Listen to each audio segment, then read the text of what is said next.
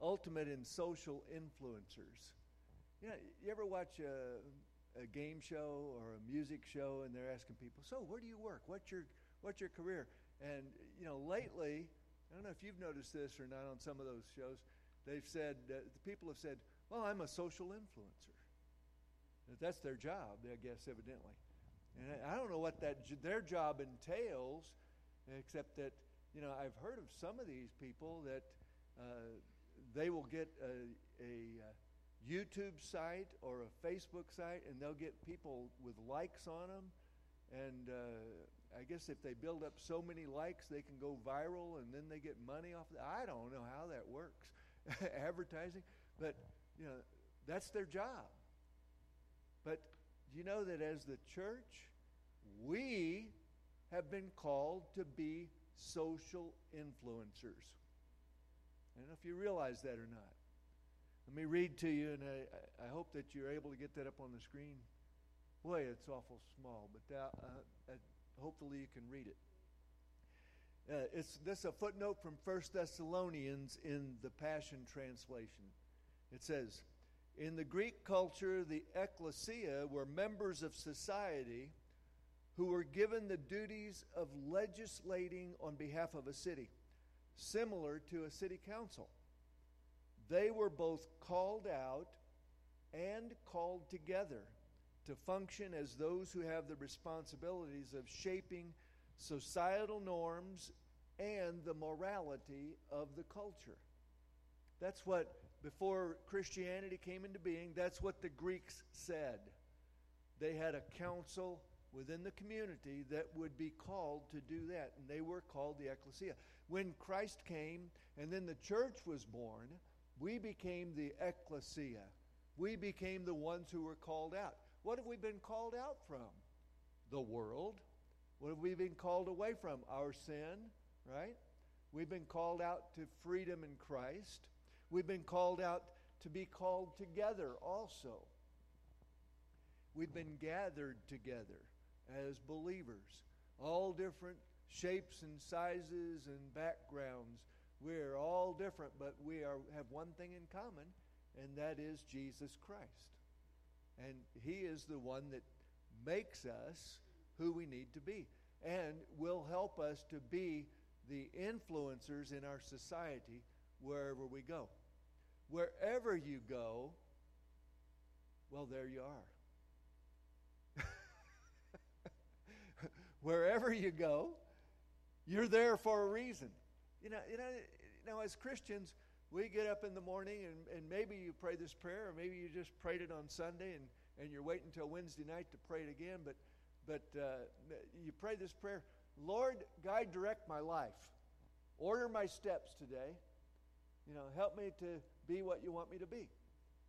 And then things happen in your life. Maybe difficulties happen in your life. Maybe good things happen in your life. You know, maybe maybe uh, you're confronted with some issue at work or in your neighborhood or in your family. What, whatever it is, you know, don't feel like you need to be surprised by what happened. Because in Christ, as we commit our lives to Him, he directs us, He orders our way, He orders our steps. He helps us to understand what He is doing in our lives. When we become a Christian, we're not altogether perfect right then.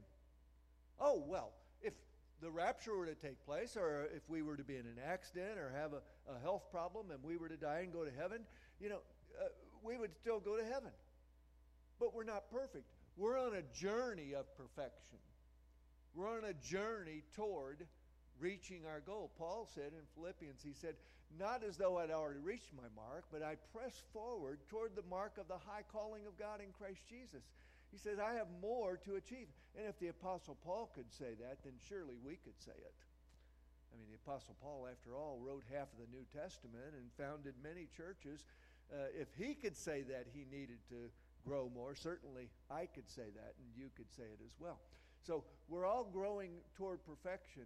And along this line, there are, are situations in our life, places in which we have been put where we have an opportunity. We have an opportunity to be something. And I, I want to turn back to the uh, Sermon on the Mount.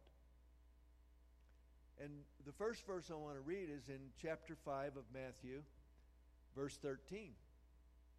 It says this You are the salt of the earth, but if the salt loses its flavor, how shall it be seasoned? It is then good for nothing but to be thrown out and trampled underfoot by men. You ever put salt in your coffee? I do because it takes out the bitterness. Just a little bit of salt. You put salt on cucumbers, don't you? Yeah. You put salt on tomatoes.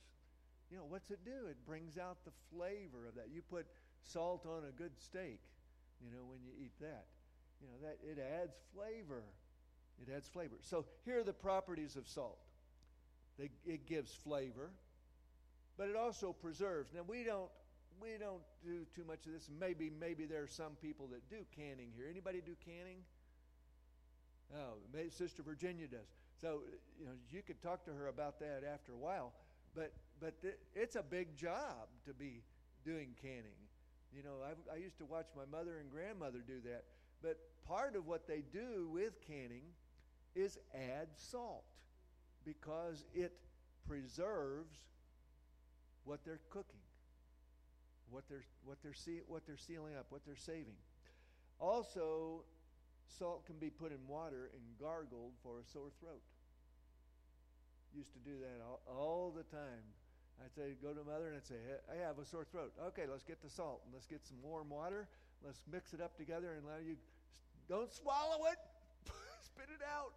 you know, but gargle it, and it does help. There's a soothing method there that happens, a soothing that happens on our throat, and it's uh, like a healing that comes about. So, given those principles of salt, I want to look scripturally and see what, what we can find about salt and, and what it does. So, as the question, if we are salt, are we giving a righteous flavor to those that are around us if we're salt? And I, I turn to, uh, you know, I've got the wrong scripture tab. Where did that scripture go? Down there, and I didn't tab that one. I'm just talking to myself. It's okay. All right. Acts chapter 6 verses 8, 10, and 15. And it says this And Stephen, full of faith and power, did great wonders and signs among the people. Do you think that tasted good? I'm sure it did. When people saw those signs and wonders, they said, Man, I like that. I want to see that. I want more of that. Because, especially if they were the recipients of a miracle, they said, Man, let me go get mama, or let me go get sis or brother. They need something touching their life too. Let me go and get them.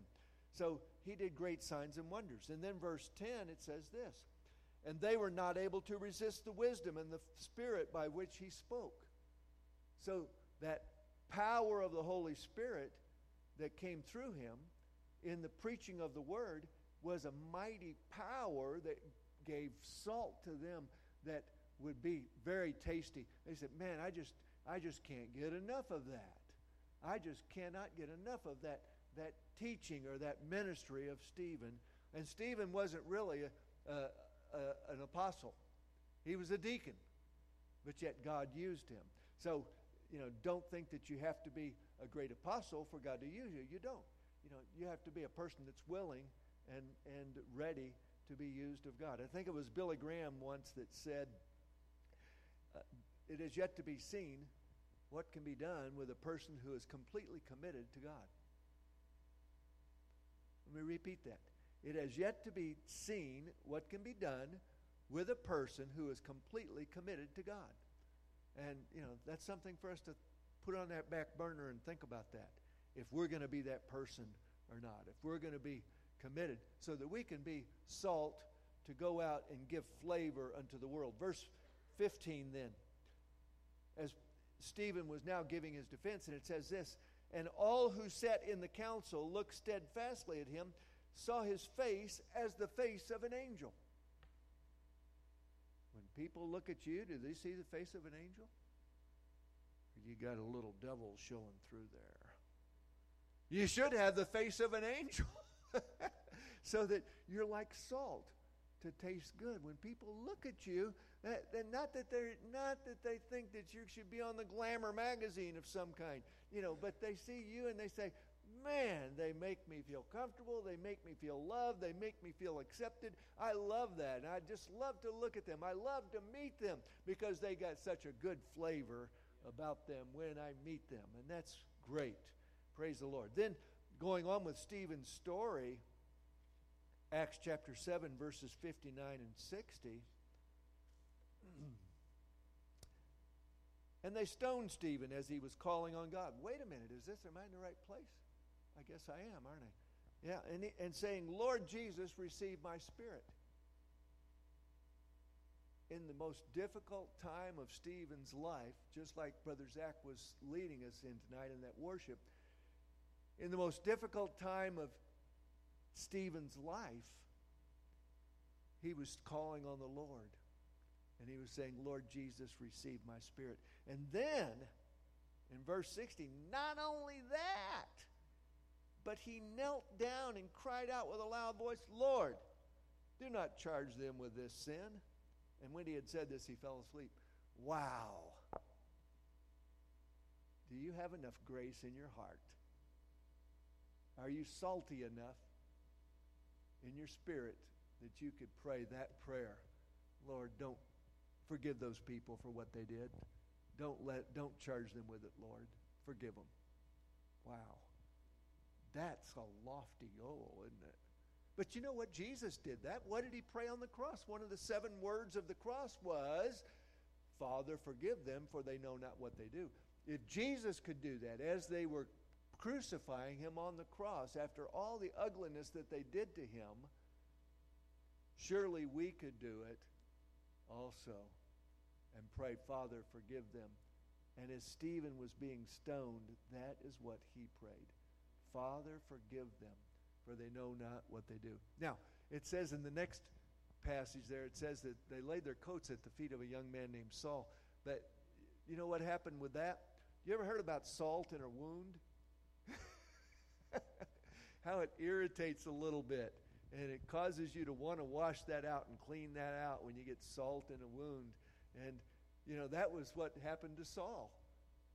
He, when he saw Stephen, and the manner in which Stephen was receptive to what happened to him and submitted unto God's will, and that there was such a good flavor going out from Stephen of the love of Christ, then Saul was tormented by that in his spirit to such a degree that he, when he was struck blind on the road to Damascus, he had to give himself to Jesus because that conviction was riding upon him.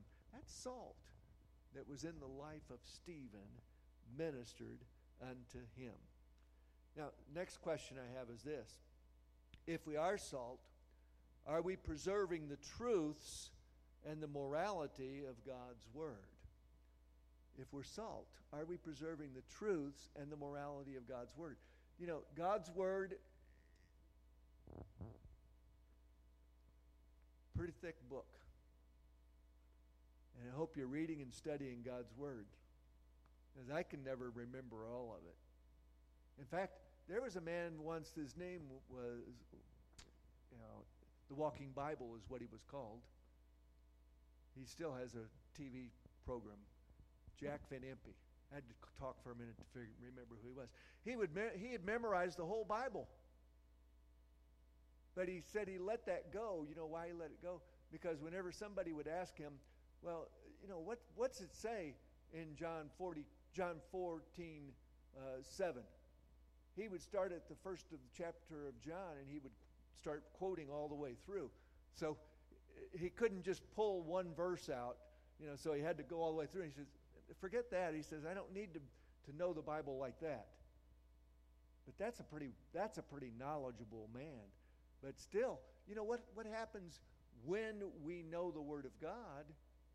He quickens it to us as we are talking to someone because the Spirit is faithful.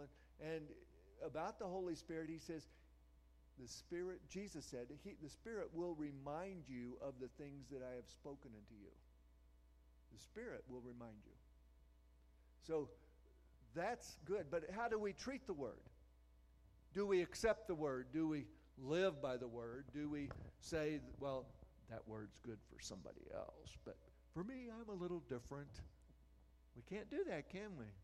That's one of the one of the complaints of some of the of the cults that the cults have a different standard for their leadership than they do for the people that are sitting in the pew. And that, that's not the way it should be. Amen. But let's go to the scripture and see what it says about the word. When they saw the boldness, this is John or Acts chapter 4 verses 13 and 14. When they saw the boldness of Peter and John and perceived that they were uneducated and untrained men, they marveled and they realized that they had been with Jesus. and seeing the man that had been healed standing with them, they could not they could say nothing against it. When we are salt, we keep the word. But who's the Word? John 1 says, In the beginning was the Word, and the Word was with God, and the Word was God. It's talking about Jesus. So this passage says here that these people were uneducated, untrained, and that meant they were not trained in the rabbinical schools. These were people that were they known fishermen they looked like fishermen. They smelled like fishermen. You know, they, they talked like fishermen. And he said, they marveled at them because they had such power and such an anointing and such words of truth. But here's what they found out they said that they had been with Jesus. And that was the key. Oh, yeah, we have ministry training. Yeah, we have classes for that and many of you have taken classes, and that's great. But the greater thing than having ministry training is that people know that we've been with Jesus.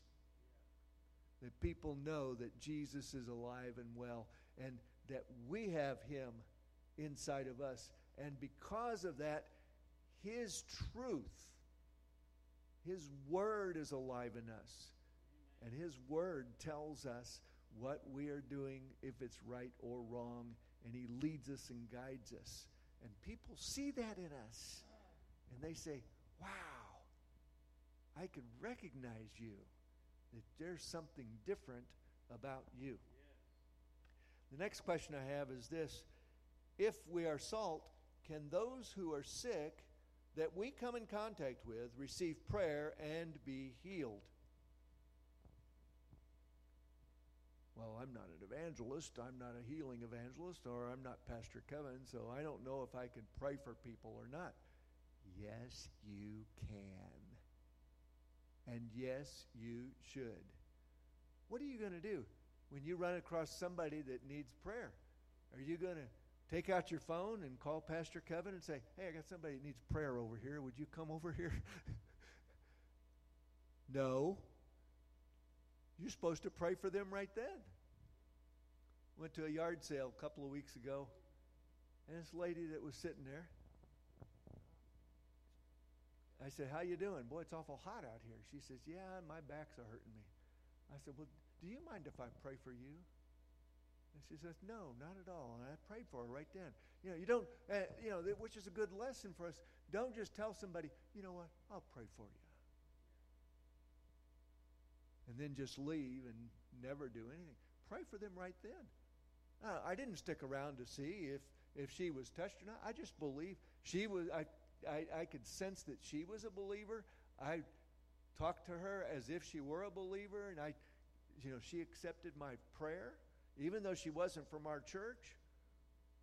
You know, and, and she was from a different church. I could tell just by the way she was dressed, but still, she's a sister in Christ. Yeah. Amen. And so she received And so when we go, wherever we go, we need to be willing to pray for people. When Stephanie was first saved uh, down there in Homestead, I don't know if you remember this, Pastor, but but uh, she went into a Walgreens, and a, there was a kid that was special needs, and his caregiver was there with him. He was having a seizure on the floor of Walgreens. You know what? She didn't even ask if she could. She just knelt down beside him and prayed for him. And you know what he did when he when he came out of that seizure? He said, "Thank you."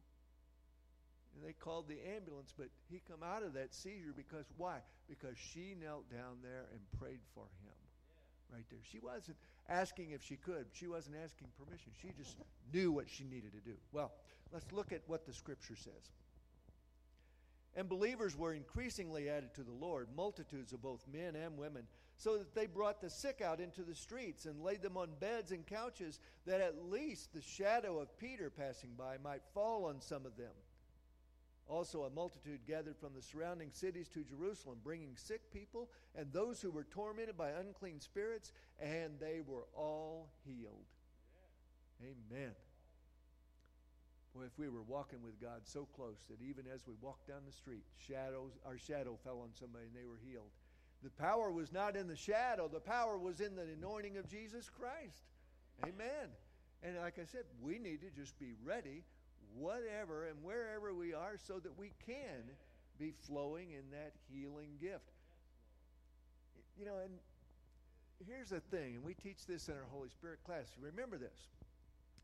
We teach that Nobody owns the gifts of the Spirit. Hello? Nobody owns the gifts of the Spirit. Nobody can say, Well, I have the gift of this gift of the Spirit. No. The gifts of the Spirit are in, in Christ and in the Holy Spirit. And the scripture says in 1 Corinthians, He gives them severally as He wills.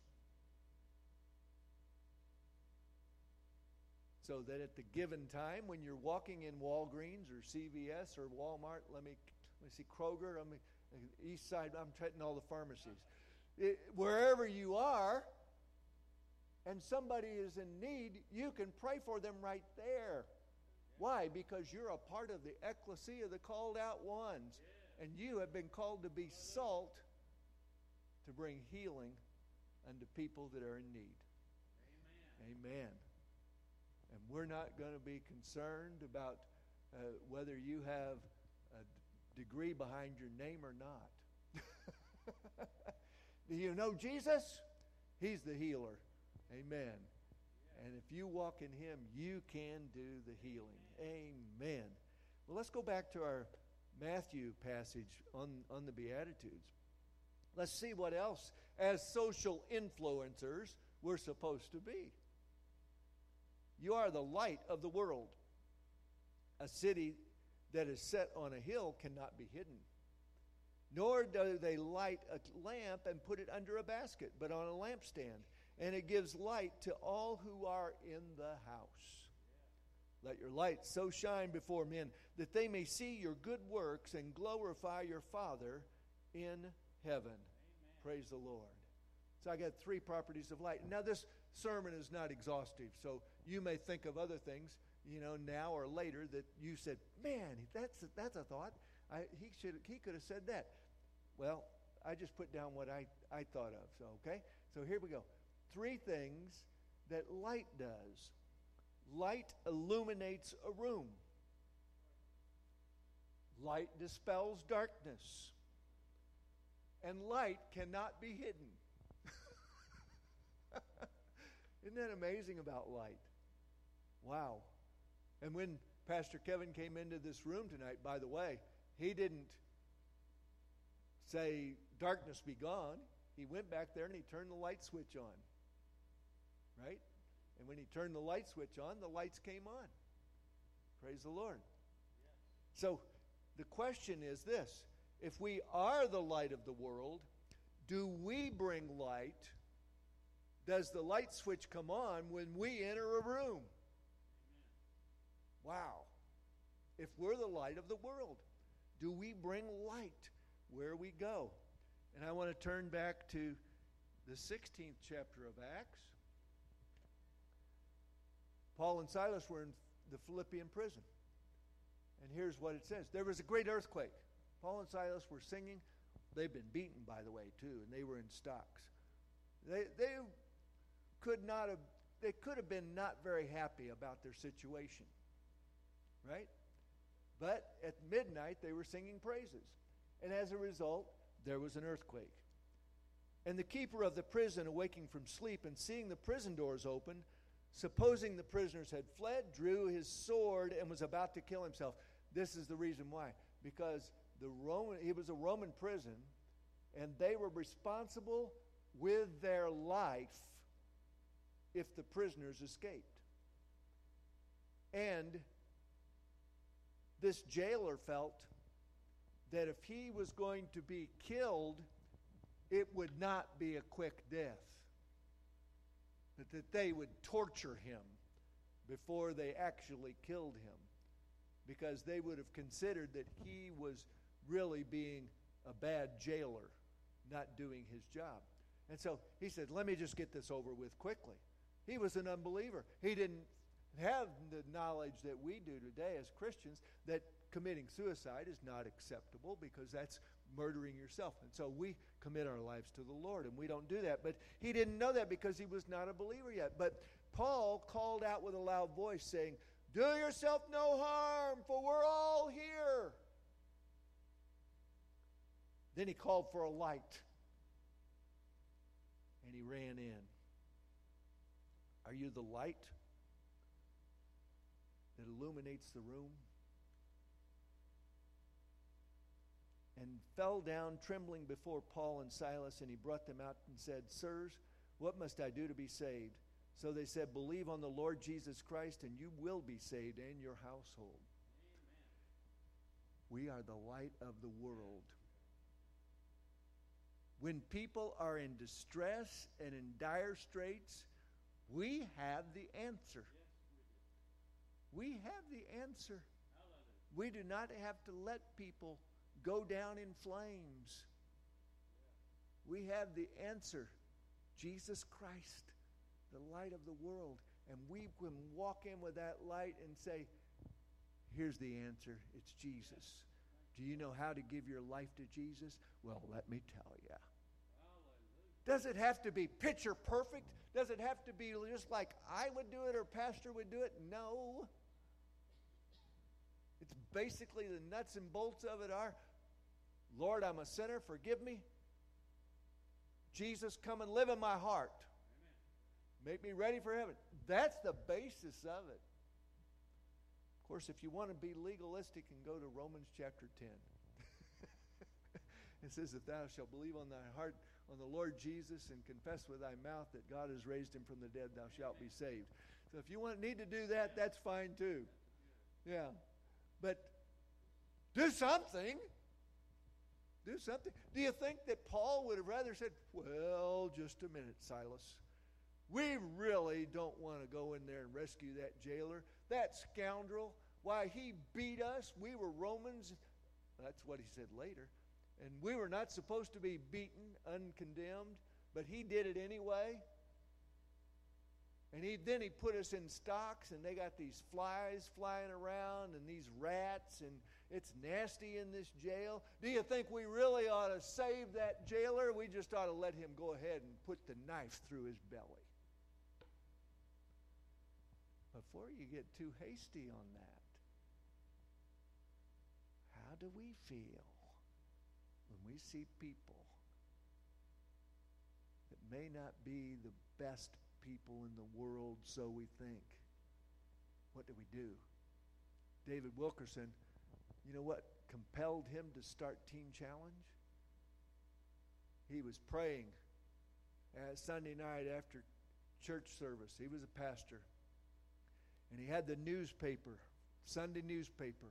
And he saw in that Sunday newspaper five men who were gang members who had killed someone. And God, by his Holy Spirit, drew him and said, You've got to go and try to talk to those men. And he did. And from that, that is what birthed Teen Challenge. Wow. And that's a worldwide ministry today. You know, God wants us to see people not as our physical eyes see them, but as He sees them and as what they can be. you know, even though they may be hardened, maybe they've got teardrops. You know what a teardrop stands for, tattooed on the face? It stands for somebody they've murdered. Maybe they got teardrops coming down their face, but God still loves them and Jesus still died for them. And if we're going to be the light of the world, then we've got to take the light to them and say, You're not dead yet. God can still forgive you of every sin that you've committed and every even every murder that you've committed. Take the light to people that are lost. I'm going to hurry on here. Next one, question. If we are the light of the world, do we dispel the darkness? Do we dispel the darkness? Interesting story. Paul and Barnabas went to the island of Cyprus. And there they met a fellow named Elymas. It says, Elymas, the sorcerer, for so his name is translated, withstood them, seeking to turn the proconsul away from the faith. Then Saul, who also is called Paul, filled with the Holy Spirit, looked intently at him and said, O full of deceit and fraud, you son of the devil, you enemy of all righteousness, will you not cease perverting the straight ways of the Lord? And now indeed the hand of the Lord is upon you, and you shall be blind, not seeing the sun for a time. And immediately a dark mist fell on him. And he went around seeking someone to lead him by the hand. Do you dispel the darkness? Do I dispel the darkness? When we come into a room, that's what we should do. We take our stand for the light, and darkness has to bow, has to, has to go. Because the main light, Jesus Christ, is in us. Amen. And if God be for us, who can be against us, right? Amen. One final question I have for you. If we are the light of the world, does it show through our lives, our words, and our actions? if we are the light of the world. Mm, another way we put that in another message I preached was if you were on trial for being a Christian, would there be enough evidence to convict you? Question we got to ponder, huh? Shouldn't have to ponder it too long. But if we're the light of the world, does it show? Colossians gives just such a tremendous passage. And you know, all of Pauline epistles are full and rich of, of the things that direct our lives as Christians. And here's what it says. Therefore, as the elect of God, holy and beloved, put on tender mercies. Tender mercies, kindness, humility, meekness long suffering. Sound like the fruit of the Spirit, doesn't it? Bearing with one another and forgiving one another. If anyone has a complaint against each other, against another, even as Christ forgave you, so you also must do. So if we're to be light, that's all a part of it. As people of light, we have the fruit of the Spirit in our lives. But above all these things, Put on love. And the word for love there is that word agape, which was in little use before Christ came. It was in some usage, but Christ came and he took it and brought it into a word for the church, for us as Christians. And it means this unconditional love. Love that does not have any hope of return. Love that will love in spite of how it is treated, it will still love. That's the love that Christ had when he hung on the cross. That's the love that Stephen had, like we talked about a while ago. Love is the bond of perfection, it goes on to say. And let the peace of God rule in your hearts, to which also you were called in one body, and be thankful. Thank you. Thank you so much. That's what we're to do be thankful. Always let peace be in our hearts. And when there's not peace, the Prince of Peace isn't there, right? So we got to go back to the next square one and say, why is my peace not here? Find out why. And let God's peace rule our hearts. Let the word of Christ dwell in you richly in all wisdom, teaching and admonishing one another in psalms and hymns and spiritual songs, singing with grace in your hearts to the Lord. And whatever you do in word or deed, do it all in the name of the Lord Jesus, giving thanks to God the Father through him. You know, eh, we talked about the word a little bit a while ago. You know, we have so much easier than the church that Paul was writing to had it. They didn't even have all of the gospels written. And even if they had a gospel, not everybody in the church had one, a copy of it. And all the letters of Paul and the letters of Peter and John, all those were not there. But we have all of that so that we can read and grow in the Word of God and let that light of the world, the light of the Word, show forth in our actions and our words and our lives. So stand with me right now. Let's say this concluding prayer. Holy Father,